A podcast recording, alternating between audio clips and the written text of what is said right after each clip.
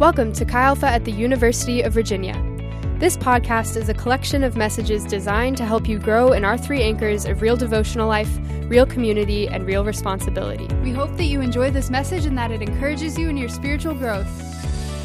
Thank you, Pete. And thank you. What an evening. It has been so incredibly encouraging to be here. Whatever blessing that may come through this message, please know that you all have blessed me deeply. As a pastor, I have long admired the work of Chi Alpha on grounds, but now as a parent, I so profoundly am grateful for the demonstration of Christ's love here.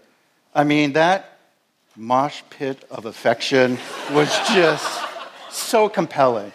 And the earnestness with which you are following Jesus and the stories of transformation, may God continue to multiply this work. So we're going to look at Genesis chapter 32. And the seed of tonight's message was planted for me in high school. So um, very few high school students have a profound religious experience on a date. For me, just getting a date would have been a profound religious experience. but there I was at the, the prom uh, with a date and an evening of dining and dancing ahead of me. Uh, it was enjoyable, but the profound moment, the sacred moment, was yet to come. After I dropped off my date night, we lived about an hour and a half from each other, so I had a long ride ahead of me. And uh, uh, I did everything that I could to stay awake. You know, loosened up the tuxedo, turned on the tunes, rolled down the windows. But apparently it didn't work because about 15 minutes from home, I fell asleep at the wheel, and simultaneously, my car hit an oil slick careened off the road, slammed into the guardrail, crushed like an accordion, and I woke up. And it's just like the movies. My entire life passed in front of me. I thought about family, I thought about friends, I thought about what I expected to be my future medical career. I thought about my SAT scores. I took the SATs the week before. I mean, literally, it all kind of flashed by. And then I realized, wow, in about a second, I'm going to die. In the chaos and the turmoil of that moment, I ought to have experienced even the split second of utter despair. But I didn't. Six months before that, at a retreat, I was invited into a relationship with Jesus. That changed my life. So the final thought that lodged itself in my mind was that God, I am coming home. I'm coming home. And nothing could take that away from me. I felt such an utter sense of peace in the midst of that moment of chaos. The next thing I know, uh, I'm looking up through a cracked windshield, and there's a man with a baseball cap and a long white beard. And I remember thinking, I hope you're not God. I mean, that'd be kind of disappointing, you know? I crawled out through uh, the window, and I just had a cut on my head. And I thought, thank you, Lord. And I turned around and I looked at my mom's totaled car and I thought, Lord, I'm still coming home. she was thrilled. I was thrilled. We were all thrilled that I actually made it out. But I think about that moment often because we all, at some point, whether dramatically or not, we will face perilous circumstances. It could be a moment of turmoil. But in that moment of turmoil, what will bring peace? In a moment in which you experience helplessness, what will bring hope? In your dark night of the soul, and we are all going to have one, and frankly, we're going to have many over the course of a lifetime.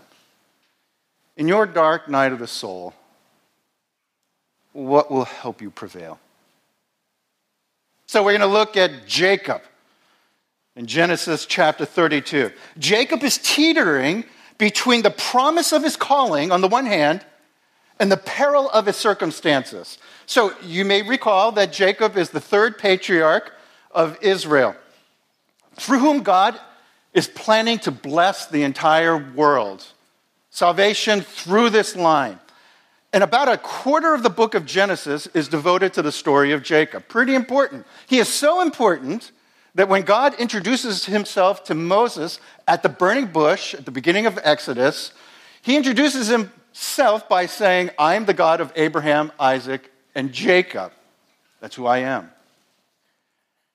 And then God plans to deliver Israel from slavery in Egypt because he heard their groaning and he remembered the covenant he made with Abraham, with Isaac, and with Jacob. I mean, that is a promise of a calling.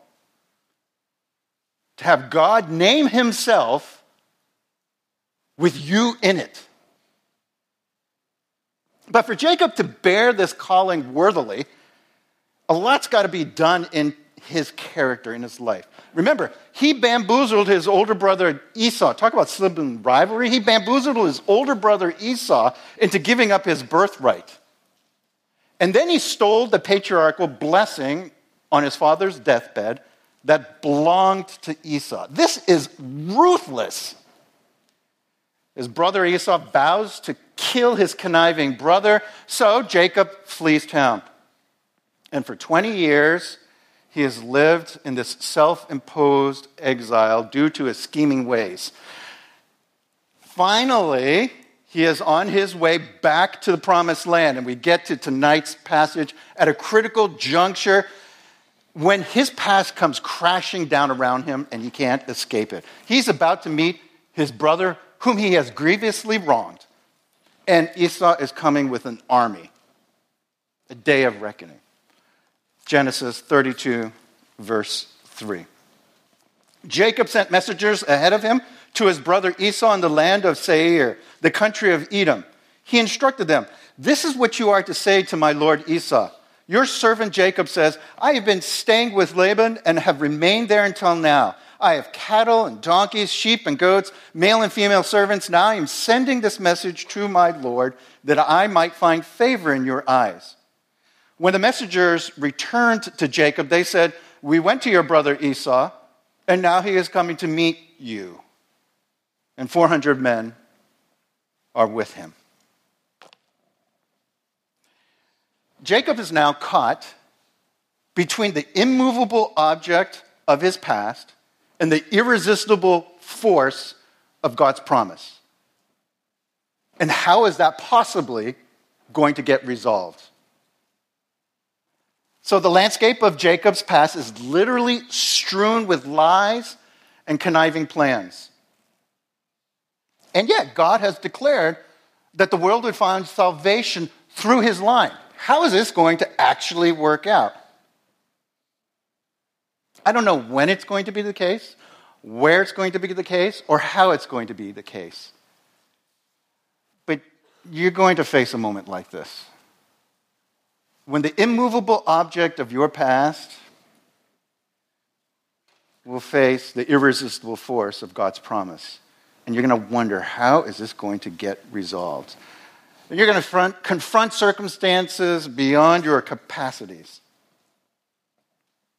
And it's in this, this dark night of the soul, that Jacob's response is crafted. He plans and he prays. So let's keep on with the story. In verse 7. In great fear and distress, Jacob divided the people who were with him into two groups, and the flocks and herds and camels as well. He thought if Esau comes and attacks one group, the group that is left may escape. Then Jacob prayed, O God of my father Abraham, God of my father Isaac, Lord, you who said to me, Go back to your country and your relatives, and I will make you prosper. I am unworthy of all the kindness and your faithfulness you have shown your servant. I had only my staff when I crossed this Jordan, but now I've become two camps.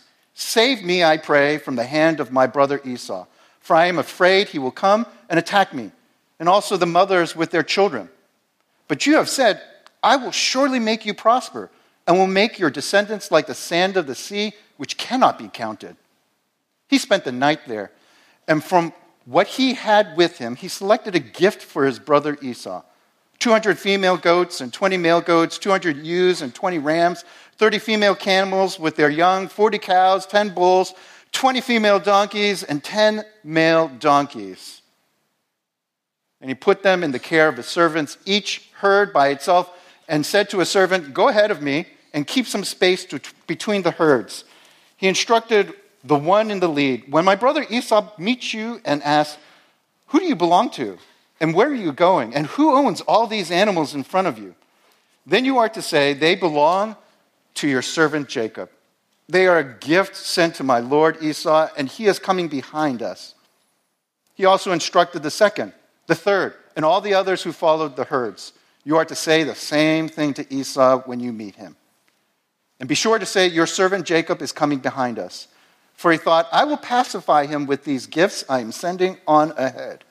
Later, when I see him, perhaps he will receive me. So Jacob's gifts went on ahead of him, but he spent the night in the camp. So Jacob concocts this brilliant plan of appeasement, and he's appealing to this ancient practice of gift giving, of tribute. Not only the exchange of gifts in order to express friendship, but in the ancient world, gifts would be often given as tribute to a conquering king. He is saying to his brother, I give up, I submit. And so he sends tribute, not just once, twice, but three times.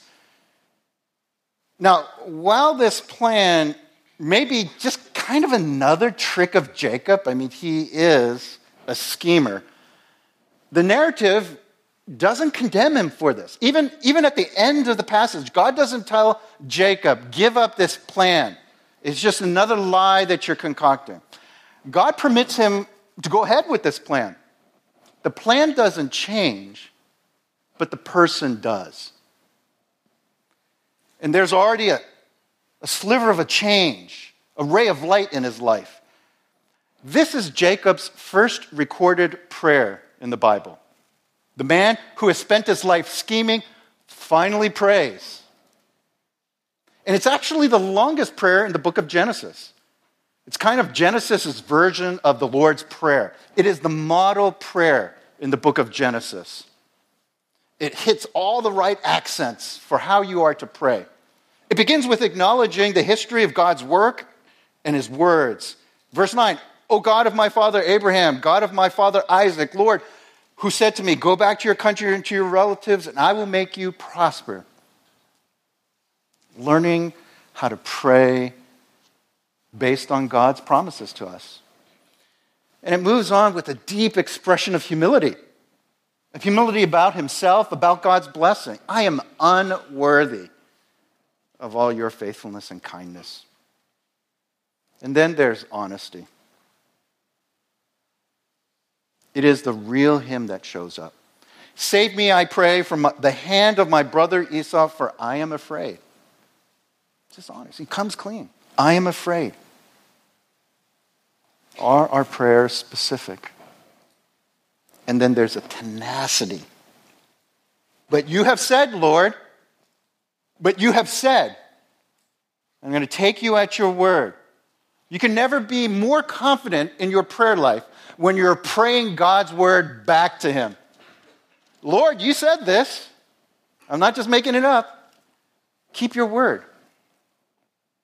So, how does God answer his prayer? Ultimately, in chapter 33, in the next chapter, God provides reconciliation with Esau.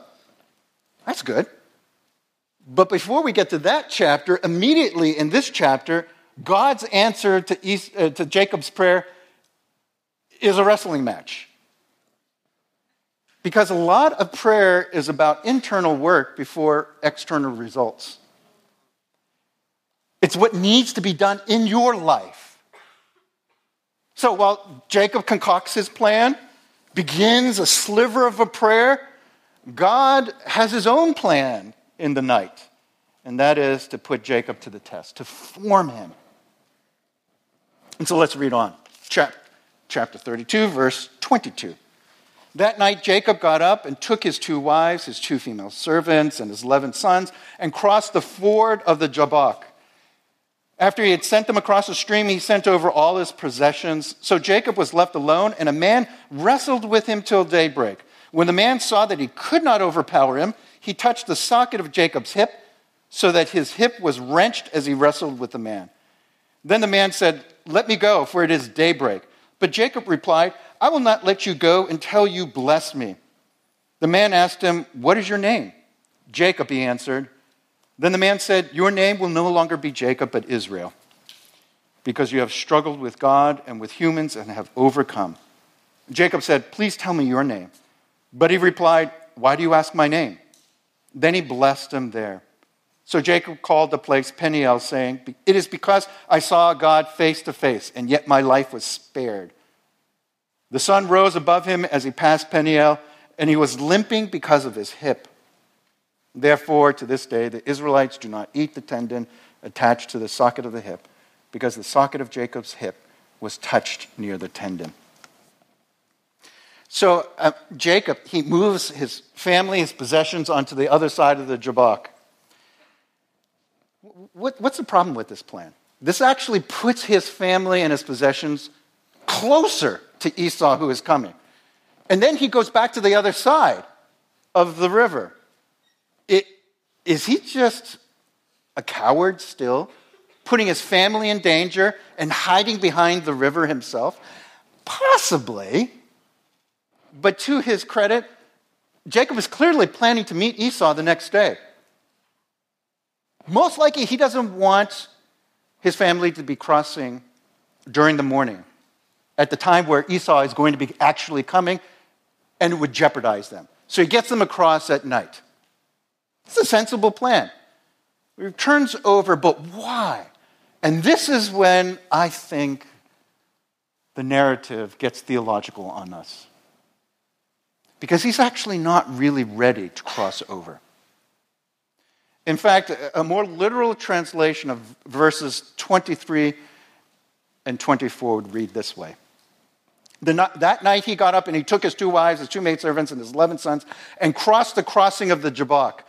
That is, he took them and made them cross the stream and made his possessions cross over. Four times in two verses, he says cross. He crossed the crossing, he crossed, and then he crossed.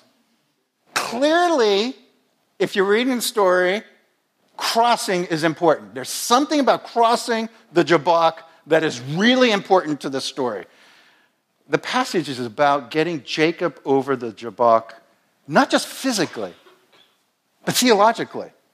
Why? Because the Jabbok, when you cross it, it's the first region of the promised land. God recognizes before he crosses over, before Jacob crosses over the promised land, he needs to be changed. He's not ready. We often think about this passage as Jacob wrestling with God. But that's not the case. Jacob doesn't start the wrestling match, God initiates it. It's not Jacob wrestling with God, it's God wrestling with Jacob. That's kind of not fair, you would think. But what's, what's going on here? It's a subtle distinction, but it's absolutely important to understand this passage. Not Jacob wrestling God, God wrestling Jacob. It's understanding this passage, but it's also understanding the nature of God's work in our life. The idea of wrestling, Jacob wrestling God, kind of connotes something about like we have problems with God, we're wrestling things out with God. Jacob wrestling with God might be, you know, the thought might be, well, I have questions and I'm wrestling it with God about these questions, doubts, angers, God, some issue with God. That's not what's happening here. It's God wrestling Jacob. It's kind of like a coach who wrestles a student, not to humiliate the student, but to train the student. So that's what's going on here. God is choosing to train Jacob. And he comes in the middle of the night. For all that Jacob knows, this might be Esau sneaking into the tent in the middle of the night. The story is left with mystery. It's just shrouded. It's a dark and stormy night. God's coming in. We don't know if it's God yet. First time reading this story, never heard it before, you would be thinking, is this Esau sneaking in? Is this one of his soldiers rebelling against Jacob? Eh, who, who is this guy? And of course, it's only at the end of the story that you discover it's God. And this is often the case with the dark night of the soul. You just don't recognize God until after the fact. You have to walk through this. Walk through all the doubts, all the questions, not knowing exactly who is this that's wrestling me. And only later do you discover, when you get to the morning, that it's been God. And you have been changed. And we discover God more deeply. When the man, in verse 25, when the man saw that he could not overpower him, when Jacob saw that, or when the man saw that he could not overpower Jacob, he touched the socket of Jacob's hip so that his hip was wrenched as he wrestled with the man. Now, how is this possible? We know that it's God or a divine messenger from God. How is it possible that God or an angelic being from God could not defeat Jacob? It doesn't make any sense unless he chose not to be able to. Because the dark night of the soul teaches not simply humility for the human, that Jacob needed to learn humility, but it teaches the humility of God. See, you know, Jacob, he was proud of being strong. We find in Genesis chapter 29, when Jacob first encounters Rachel, who would be the love of his life, he sees Rachel uh, at a well, and there's a stone over the well. That would normally take, according to Genesis 29, many shepherds to remove the stone. But what does Jacob do? He impresses by removing the stone by himself. So clearly, the man is a stud. He is very proud of that.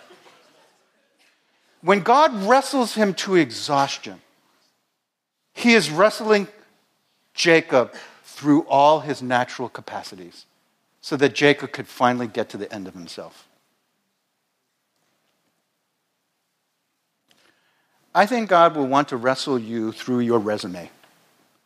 Your resume is as perfect as you will ever get. No one puts their weaknesses on their resume for a summer job or a future job. You put all your strengths. You will never be as perfect as you are on your resume. And God is going to wrestle you through your resume so that you get to the end of yourself.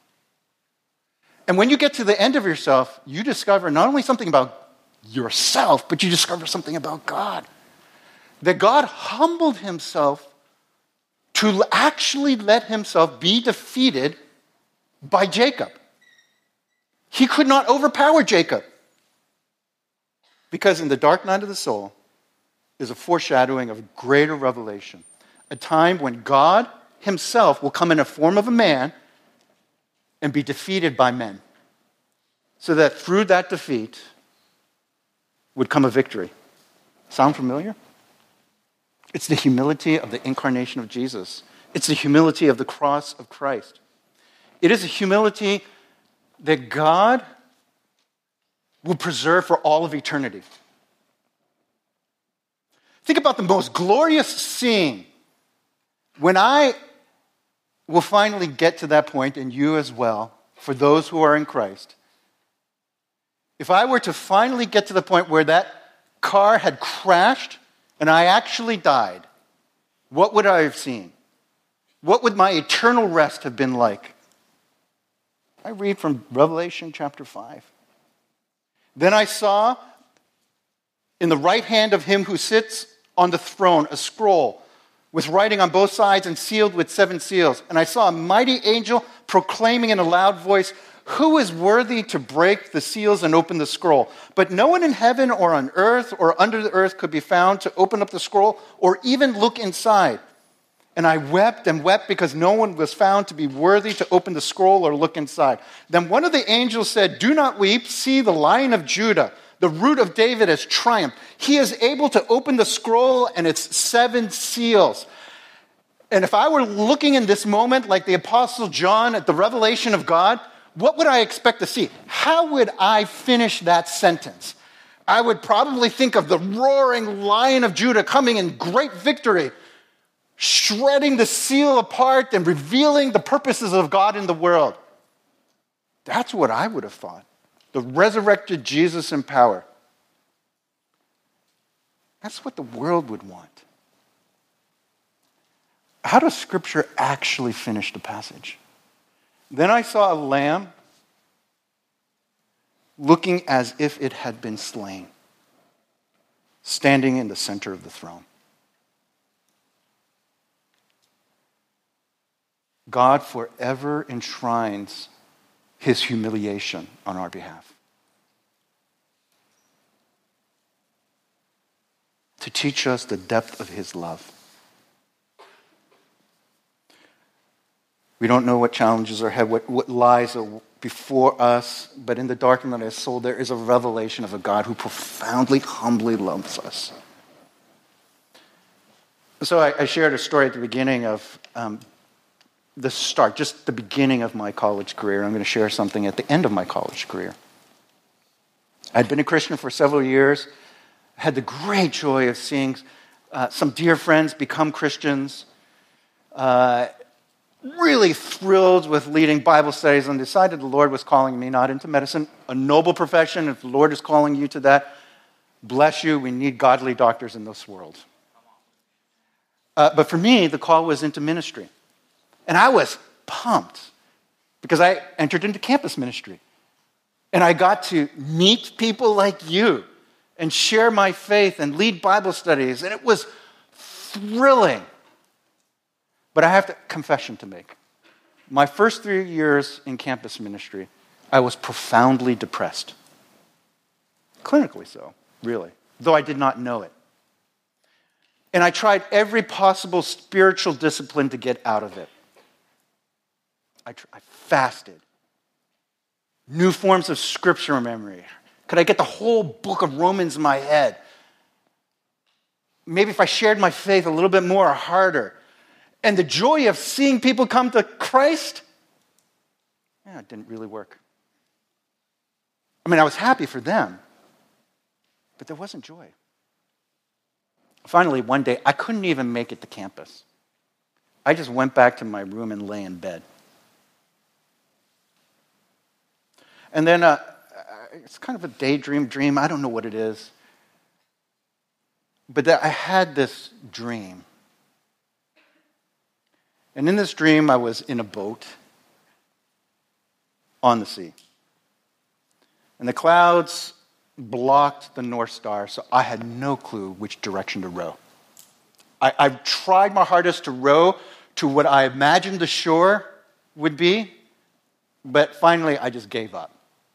The waves were too strong, I was being tossed and driven.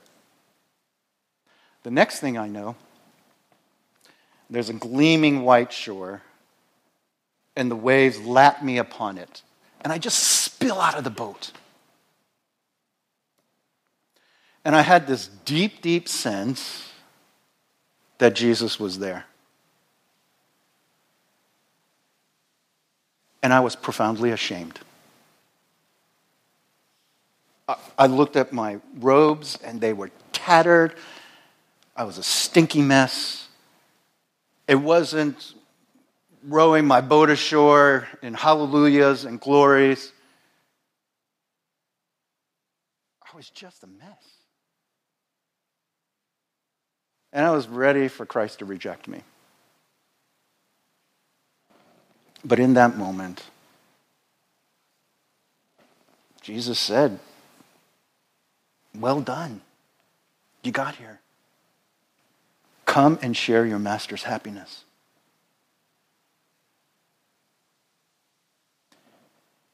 You may be in a time of darkness, maybe even depression. You may have struggles that are private or seeking to become shared. I'm not a prophet, I'm going to make prophecy. You have either just had, are having, or will have a problem. Guarantee it.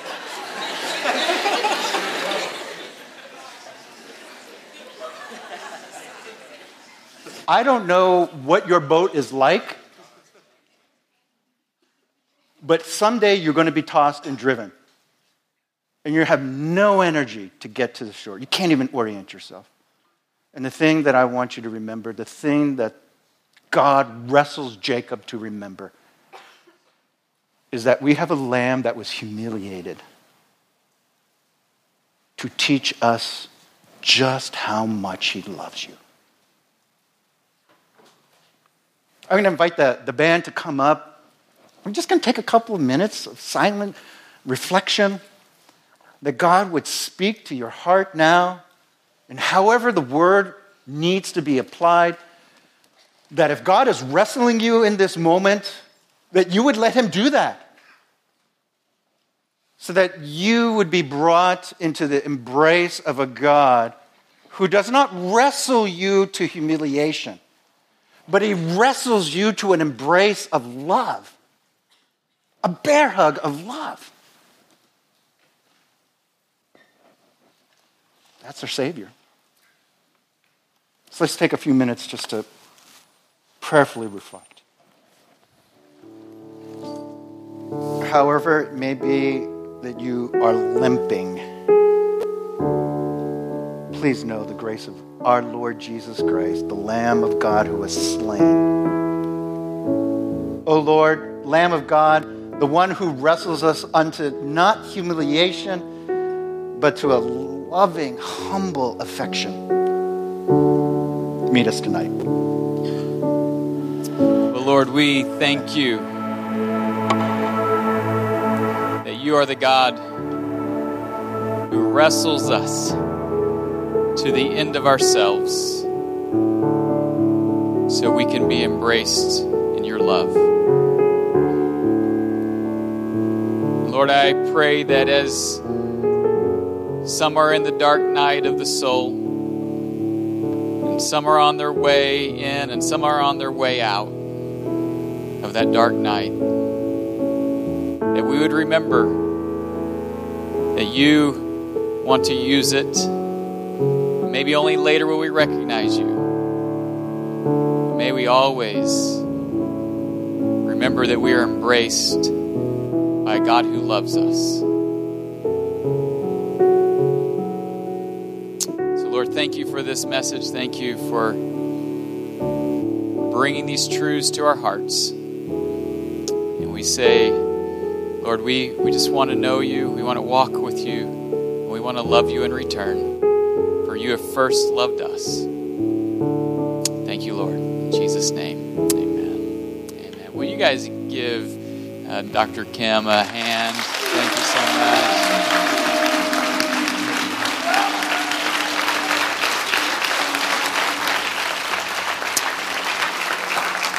Well, for the benediction tonight, may God bless you and keep you. May He make His face shine upon you. May be gracious to you and turn his countenance towards you, and may he give you peace. In the name of the Father, and of the Son, and of the Holy Spirit. Amen. Let's have a great week following Jesus. Thank you for listening to the Chi Alpha at the University of Virginia podcast. For more information, you can visit our website, xaatuva.com.